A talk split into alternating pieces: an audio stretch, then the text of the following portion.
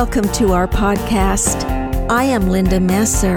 My husband Ron and I invite you to join us in our weekly broadcast of A New Voice of Freedom.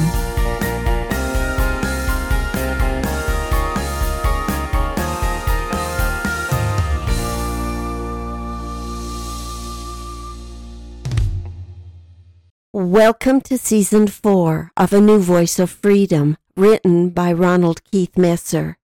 This podcast is part of a series we call Poets Corner, an appendage to a series of books written under the banner In Defense of Christianity. This segment is from Edmund Spenser's The Faerie Queene, Book 1, Canto 11, Part 1, Episode 33. Podcast 185 is entitled The Dragon. In the previous podcast, we concluded Canto 10, The House of Holiness. The House of Holiness was the direct opposite of the House of Pride presented in Canto 4. In the House of Holiness, we meet Humility, Dame Celia or Heavenly Lady, Fidelia, Speranza, Charissa, known as the three heavenly virtues, Zeal, Obedience, Patience, Penance, Remorse, Repentance, mercy, contemplation, the seven beadsmen or seven virtues, chastity, temperance, charity, diligence, kindness, patience, and humility. In the house of pride, we meet the opposite of those in the house of holiness. Malvenu, meaning all evil to those who enter. Queen Lucifera, daughter of Pluto and Proserpina, king and queen of hell. Duessa or duplicity, vanity, the evil brothers, sans joy, sans foy, sans loy, which means without joy, without faith, and without law, and the seven deadly sins, pride, idleness, gluttony, luxury, avarice, envy, and wrath. The house of pride promotes sin. It represents Babylon or the world. The house of holiness teaches repentance and forgiveness and the tender mercies of Christ. Ironically, the Red Cross Knight suffered more in the house of holiness than he did in the house of pride, suggesting that it is easier to sin than it is to repent. Having been purged of his sins and sanctified, the Red Cross Knight is now prepared to go with Una and fight the dragon that holds Una's parents captive. It is prophesied that the Red Cross Knight will become the famed St. George, widely celebrated in Christian literature. Canto 11 is introduced by Spenser. Canto 11 The knight with that old dragon fights two days incessantly. The third him overthrows and gains most glorious victory. It was Una, of course, who took the Red Cross Knight to the House of Holiness, for she could clearly see that he was too weak from his time imprisoned in the giant Orgoglio's dungeon. He was weakened by indulging in the sins of the house of pride. Now, however, the Red Cross Knight is a new man in Christ. Using Christian terms, he has been born again. It is time for Una to again be thinking of her parents' long imprisonment and her original mission, which is to free her parents. Also, that was the commission of the Fairy Queen to the Red Cross Knight, to slay the dragon that held them captive. It was Una who saved the Red Cross Knight. However, she never sings her own praises, but heaps praise upon the Red Cross Knight. High time now gan it wex for Una fair to think of those her captive parents dear, and therefore wasted kingdom to repair. Whereto, whereas they now approached near with hearty words, her knight she gan to cheer, and in her modest manner thus bespeak. Dear knight, as dear as ever knight was dear, that all these sorrows suffer for my sake. High heaven behold, the tedious toil ye for me take. They finally reach Una's native home, a place of enormous peril. The dragon who holds her parents captive symbolizes Satan, and he has great power over the land of Eden. She warns the Red Cross Knight to be on guard all the time and always ready to give battle. She counsels him to awaken his once noble courage and even excel all that he has done before. that he can fulfill the prophecy that he would be the greatest knight of all the earth. Now are we come unto my native soil, and to the place where all our peril dwell. Here haunts that fiend, and does his daily spoil. Therefore, henceforth, be at your keeping well, and ever ready for your foeman fell. The spark of noble courage now awake, and strive your excellent self to excel, that shall ye evermore renowned make, above all knights on earth the battle undertake.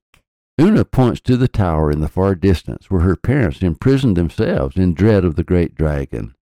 However, she does find cheer looking at the tower, knowing that she is near her parents. On the top of the tower, she sees the watchman waiting for tidings of her return so that he can bring good tidings to her parents. And pointing forth, Lo yonder is, said she, the brazen tower in which my parents dear, for dread of that huge fiend imprisoned be, whom I from far see on the walls appear, whose sight my feeble soul doth greatly cheer. And on the top of all I do espy the watchman, waiting tidings glad to hear, that, O my parents, might I happily unto you bring, to ease you of your misery. They suddenly heard a roaring such as a cataract makes, and a hideous noise so loud that it filled the air with terror. It appeared to come underneath the castle. It shook the ground like an earthquake. Soon they saw the dreadful dragon itself stretched along the hillside in the warm rays of the sun. It was so large it looked itself like a huge hill.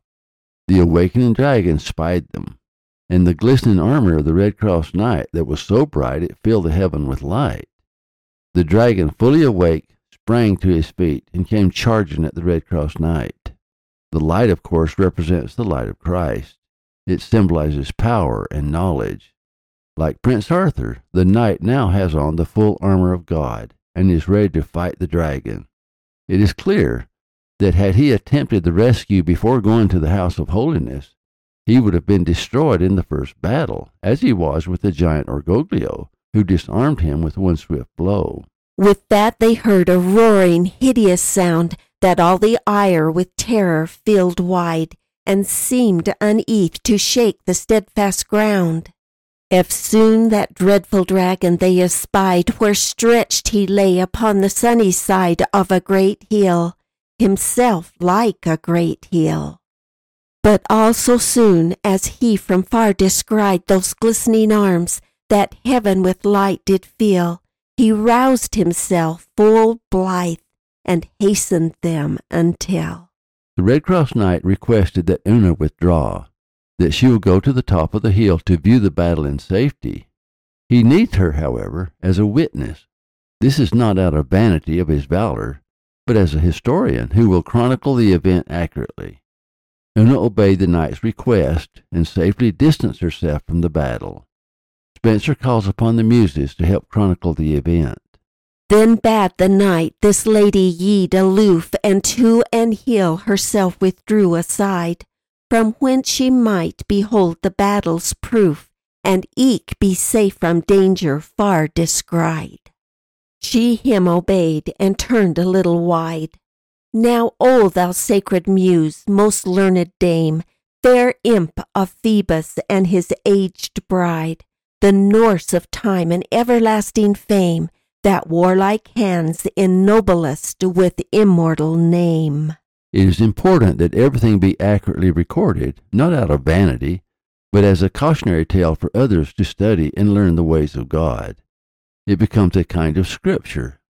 Still speaking to the muse, Spenser pleads that she will enter his weak breast that he may give accurate account of the battle. O gently come into my feeble breast, come gently, but not with that mighty rage wherewith the martial troops thou doest infest, and hearts of great heroes doest enrage. That not their kindled courage may assuage soon as thy dreadful trump begins to sound. The God of war, with his fire's equipage thou doest awake.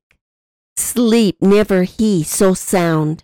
All scared nations doest with horror stern astound. Spenser continues to call upon the Muse to help him describe the wars that Britain fights against the Saracen or infidels. He wants to describe the battles of the Fairy Queen against pagan kings, but he does not want to use violent language that will distract from the true battle. That is the battle between good and evil, God and Satan.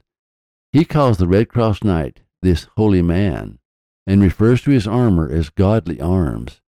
Spenser sees the battle as a type of the war in heaven between Michael and Lucifer, continued on earth, here symbolized by St. George and the fiery dragon, otherwise named Satan.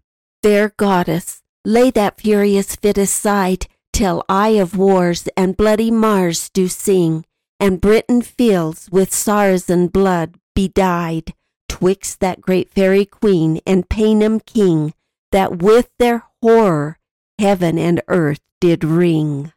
A work of labor long and endless praise, but now a while let down that haughty string, and to my tunes thy second tenor raise, that I, this man of God, his godly arms may blaze. Meanwhile, the dreadful dragon drew closer, half running and half flying. His huge body stretched over the earth, casting a wide shadow, such that a mountain makes over a valley. When the dragon drew near to the Red Cross Knight, he reared up higher than ever, giant like. His monstrous body was horrific and gigantic, made even larger by his fierce anger and his poisonous and bloody gore. By this the dreadful beast drew nigh at hand, half flying, half footing in his haste, that with his largeness measured much land, and made wide shadow under his huge waist as mountain doth the valley overcast. Approaching nigh, he reared high afore his body monstrous, horrible and vast, which to increase his wondrous greatness more, was swollen with wrath and poison and with bloody gore. The dragon was armed like plated steel with brass scales, that nothing could pierce or harm his body. He was impervious to sword and spear. The dragon spreads his wings like an eagle and shakes them so hard they make a horrible sound. The sound of clashing armor entering the ears of the Red Cross Knight. Even before the battle starts, the dragon is carrying on a war of intimidation. Many battles are won by intimidation. Spenser, of course, is referring to the tactics that Satan uses. He likes to plant fear in his enemies. Sometimes he is nothing but bluff. Sometimes, however, as now, Satan does come from a position of power, especially in his own territory. He feels very confident, for he has held even the king and queen of Eden in captivity for over four years. And over all with brazen scale was armed like plated coats of steel, so couched near that not mote pierce, ne might his course be harmed with dint of sword, nor pushed of pointed spear which as an eagle seeing prey appeared, his airy plumes doth rouse full rudely dight. So shaked he that horror was to hear, for as the clashing of an armor bright, so noised his roused scales did send unto the night. Using the image of a warship, Spenser describes the dragon as displaying forth his flaggy wings like two huge sails driven by full wind. Even the clouds fled before him, and the host of heaven stood still, astonished at his threat. This is also suggestive of the war he once fought in heaven, where with his tail he drew a third part of heaven, as described in Revelation 12. And there appeared another wonder in heaven, and behold, a great red dragon, having seven heads and ten horns, and seven crowns upon his heads. And his tail drew the third part of the stars of heaven, and did cast them to the earth. And the dragon stood before the woman, which was ready to be delivered, for to devour her child as soon as it was born. The image of the warship with full sails and a high wind gives not only a symbol of power, but of swiftness and of enormous size. His flaggy wings, when forth he did display, were like two sails, in which the hollow wind is gathered full, and worketh speedy way and eke the pins, and did his pineus bind, were like the main yards with flying canvas lind. with which when as him list the air did beat, and thereby forced unwonted passage find, the clouds before him fled for terror great, and all the heavens stood still, amazed with his threat. In addition, the dragon has an enormous tail, wound up in a hundred folds, spreading over his armored back. The tail is armed with entangled knots, suggesting deadly power. If you recall, the first battle of the Red Cross Knight was with a dragon. The knight foolishly went to the dragon's lair and looked down into the cavern. The angry dragon drew out her long tail and wrapped it around the Red Cross Knight, nearly choking him to death. Spenser describes the battle in Canto 1. Yet kindling rage, herself she gathered round, and all at once her beastly body raised, with doubled force, high above the ground. Though wrapping up her wreath stern around, leapt fierce upon his shield, and her huge train all suddenly about his body wound, that hand or foot to stir he strove in vain. God help the man, so wrapped in error's endless train. A study of the Red Cross Knight is a study of the subtlety of Satan. In chiastic fashion, Spenser again picks up the image in Canto 11.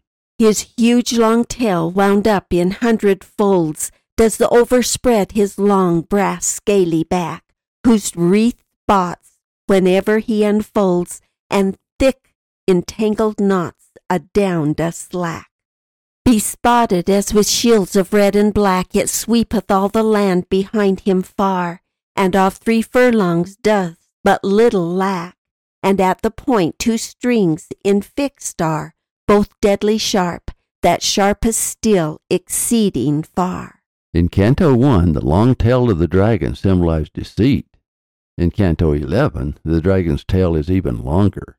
A furlong is 220 feet. His tail stretched over six football fields. It symbolizes war. It represents Satan's subtlety.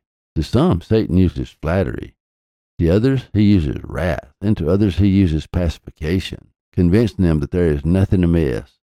Here, of course, he is using wrath.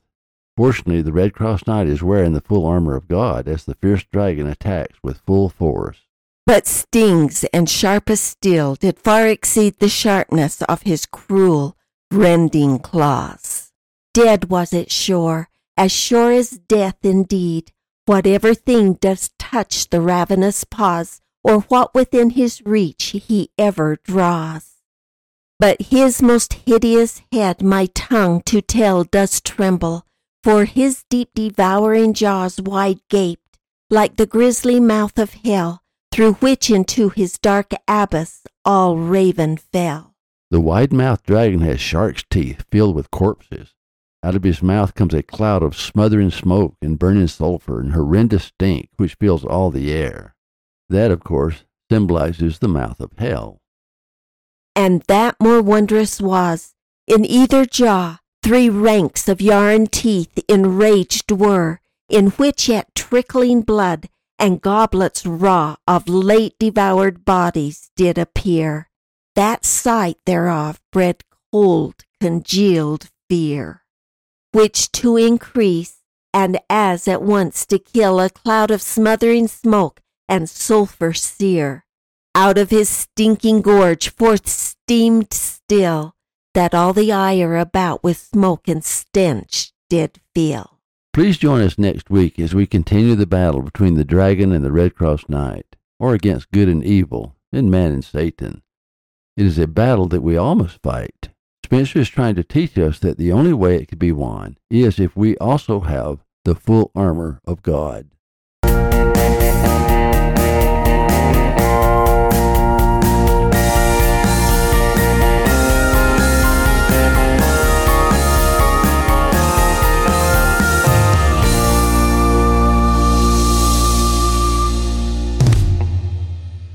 Thank you for listening. Watch for our next podcast.